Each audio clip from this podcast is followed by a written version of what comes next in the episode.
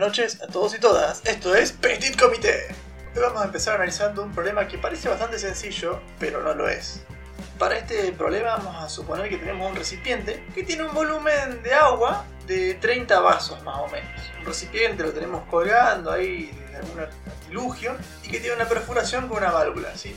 El volumen de agua que tiene son 30 vasos, equivalen a 30 vasos de agua. Ahora bien, agarramos, ponemos un vaso abajo del recipiente y medimos el tiempo que tarda en llenarse ese vaso de agua. Supongamos que tarda medio minuto en llenarse el vaso. La pregunta ahora sería, ¿cuánto tiempo tardaría en vaciarse el recipiente que tiene un volumen de 30 vasos? Si hacemos regla de 3 simple, nos va a quedar de que tardaría 15 minutos en vaciarse ese volumen de agua. Ahora ustedes pueden hacer la prueba y van a, poder ver, corroborar de que esto no ocurre, que tarda media hora en vaciarse el recipiente que contiene el volumen de 30 vasos. Ahora, ¿por qué? ¿Por qué tarda el doble de lo que tardaría por la regla de 3 simple? Pero si un vaso lo llenó en medio minuto, ¿cómo puede ser que tarde tanto tiempo en llenar los 30 vasos? ¿Qué es lo que está pasando? Bueno, lo que pasa es que el cálculo es fácil, pero es erróneo, porque parte de un concepto teórico que está errado. estás considerando de que el agua baja constantemente, sale constantemente a la misma velocidad, lo cual es incorrecto a medida que el agua va saliendo, la presión con la que va saliendo este agua va disminuyendo. Entonces lo que va a pasar es que en el primer vaso el agua va a salir con cierta velocidad, en el segundo con otra velocidad que va a ser más lenta que la primera, en el tercero más lenta todavía, y así sucesivamente. Cada vez hasta cuando quede lo último de agua, el último hilito de agua, eso va a salir súper lento. Por suerte hace mucho tiempo Torricelli era discípulo de Galileo, ¿viste? el que inventó la, la escala de Thor, milímetros de mercurio para medir presión, también notó este fenómeno, entonces hizo una fórmula matemática para explicarlo, obviamente, como le gusta los físicos. Es muy sencilla esta fórmula y dice que la velocidad con la que sale el líquido de un recipiente abierto va a ser igual a la raíz cuadrada de dos veces la altura que tiene ese líquido desde el orificio de salida hasta la parte más arriba del líquido, la superficie del líquido, por el valor de la aceleración de la gravedad. Por lo tanto, aunque la altura del líquido sea la misma, no va a ser lo mismo poner a hacer el experimento en la Tierra que en la Luna, por ejemplo, donde la gravedad es 6 veces menor. Entonces, repito la fórmula en términos físicos. V, velocidad, es igual a raíz cuadrada de 2 por G por H. G es la gravedad, o sea, el valor de la aceleración de la gravedad, y H es la altura que hay desde el orificio de salida hacia la superficie del líquido. Otra cuestión interesante de esta fórmula es que nos muestra que la velocidad de salida es independiente de la densidad del líquido. Entonces, a priori podríamos decir que en realidad si pusiéramos un recipiente con mercurio, por ejemplo, líquido, y en otro recipiente pusiéramos alcohol puro, los dos saldrían con la misma velocidad. Por lo tanto, tardarían al mismo tiempo en vaciarse, aunque tengan densidades muy distintas. El alcohol tiene una densidad de 0,8, 0,7, o sea, 800 kilogramos por metro cúbico, o 0,8 gramos por centímetro Mientras que el mercurio es de 13,6 gramos por centímetro cúbico o 13.600 kilogramos por metro cúbico. Obviamente eh, se pueden hacer modelos matemáticos que vayan mostrando el tiempo de, de vaciado, ¿no? porque esta fórmula da la velocidad, pero no así el tiempo. Pero eso sería meternos en cuestiones matemáticas muy complejas que no dan para este programa. Pasamos al siguiente. Bueno, ya que estamos con la mecánica de fluidos, viene otro temita de mecánica de fluidos justamente. Bueno, recién dijimos de que la velocidad de salida no es uniforme, va disminuyendo en un orificio, en un recipiente que esté abierto eh, al, aire atmosférico y que salga por un orificio. Ahora, la pregunta que yo les planteo, ¿es posible que hagamos un, un sistema tal que el agua vaya saliendo a velocidad uniforme constantemente? Es decir, que no cambie la velocidad, que vaya saliendo el agua, pero sin cambiar su velocidad. O sea, todo lo, contradiciendo todo lo que habíamos hecho recién. Sí, sí, se puede, sí se puede. Esa es la mejor frase para decir en estos momentos, pero bueno, sí se puede. Imaginen ahora que el recipiente tiene una forma determinada. ¿Qué es un frasco? Un frasco de esos frascos viejos que tenían un corcho para tapar, digamos. Bueno, ya lo tenés más o menos ahí visualizado. Perfecto. Ahora imagínate que ese frasco está lleno de agua. Que ahora agarras y le haces una perforación en el corcho y le pasas un tubo de vidrio.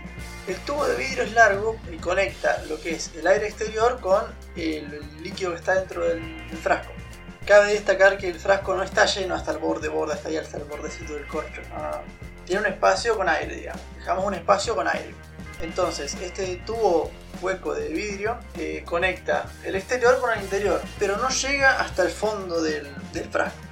Yo por eso recomiendo que cuando escuchen este programa hagan, tengan un lapicito una virome, un papelito, algo ahí para ir dibujando, porque se hace mucho más divertido y más entretenido y más entendible. Bueno, al esquema ya tenemos, ahora hay que agregarle tres orificios más.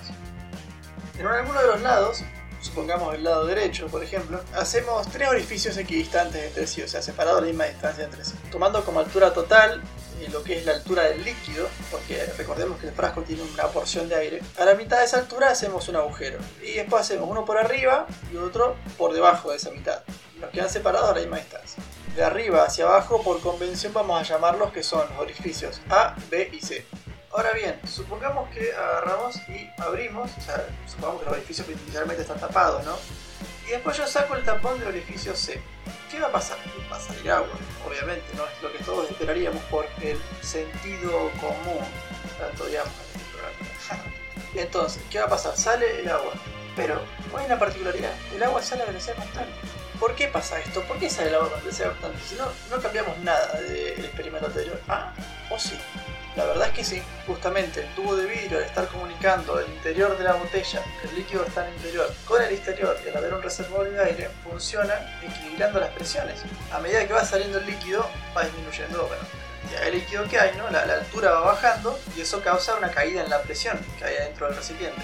Ahora bien, a medida que esto ocurre, al estar conectado por un tubo al exterior, por ese tubo va a ingresar aire va a ingresar aire que va a ir equilibrando esa presión. Entonces la presión siempre se mantiene constante, por lo tanto la velocidad de salida siempre es la misma.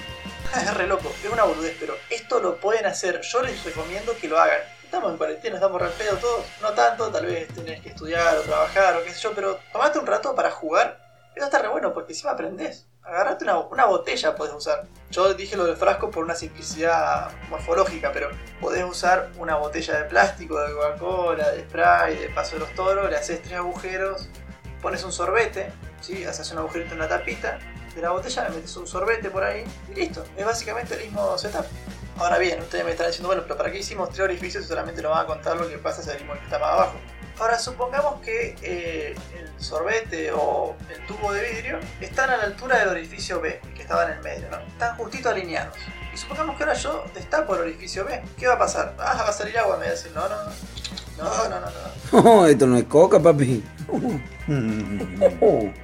Lo que va a ocurrir es que no va a salir agua. no va a salir agua porque justamente al estar a la misma altura que está el digamos, está conectado con la presión atmosférica y está en un equilibrio, está justo en equilibrio la presión manométrica, la presión del líquido con la presión atmosférica. Entonces no sale agua. Finalmente nos queda el orificio A. ¿Qué pasa si destapamos el orificio A? Va a salir líquido, van a decir ustedes. Lamento decepcionarlos, pero no. Suponiendo que dejamos el sorbete a la misma altura de B, destapamos A y lo que va a ocurrir ahora es que va a empezar a entrar aire. Va a empezar a entrar aire y el nivel del líquido va a ir subiendo, va a ir subiendo, va a ir subiendo, va a ir subiendo. ¿por qué? ¿Pero por qué pasa esto? Lo que pasa acá es que la presión que tiene ese aire que está entrando supera, o sea, la presión atmosférica exterior en ese punto supera la presión que hay dentro de la botella en ese mismo punto. Entonces, claro, el gradiente de presión es hacia dentro de la botella. Entonces el aire tiende a entrar y a desplazar el líquido hacia arriba. No es magia, es física, no es sentido común, es física, es mecánica de fluidos. Bueno, con esto le estaríamos dando el cierre a este programa, así que les voy dejando una incógnita para el próximo episodio. Fácil, ¿eh? Bien fácil. Supongamos que tenemos dos cafeteras, ¿sí? Dos cafeteras que calientan la hornalla, ¿no? Que son como las pavas, pero vieron que son un poquito más... que predomina la altura sobre la anchura, son como flaquitas y altas, digamos. Ahora bueno, bien, supongan eso, ¿eh? Dos cafeteras. Dos cafeteras, supongamos que esas cafeteras una de ellas, o sea, son iguales, son exactamente iguales, ¿sí? Ahora bien, una de ellas es ligeramente más alta. Pongámosle 2 centímetros más alta. Son exactamente iguales, iguales de ancha, iguales de todo. Tienen el orificio en la misma altura, pero una es 2 centímetros más alta que la otra. Ahora quiero que me digan cuál de las dos tiene más capacidad para contener líquido. Agua, por ejemplo. Yo quiero calentar agua en esas cafeteras. ¿Con cuál de las dos puedo calentar más cantidad de agua? Bueno, listo. Eso es para el programa que viene. Espero que les haya gustado, que hayan aprendido algo interesante, que es lo más importante. Y nos vemos en el próximo episodio. Chao.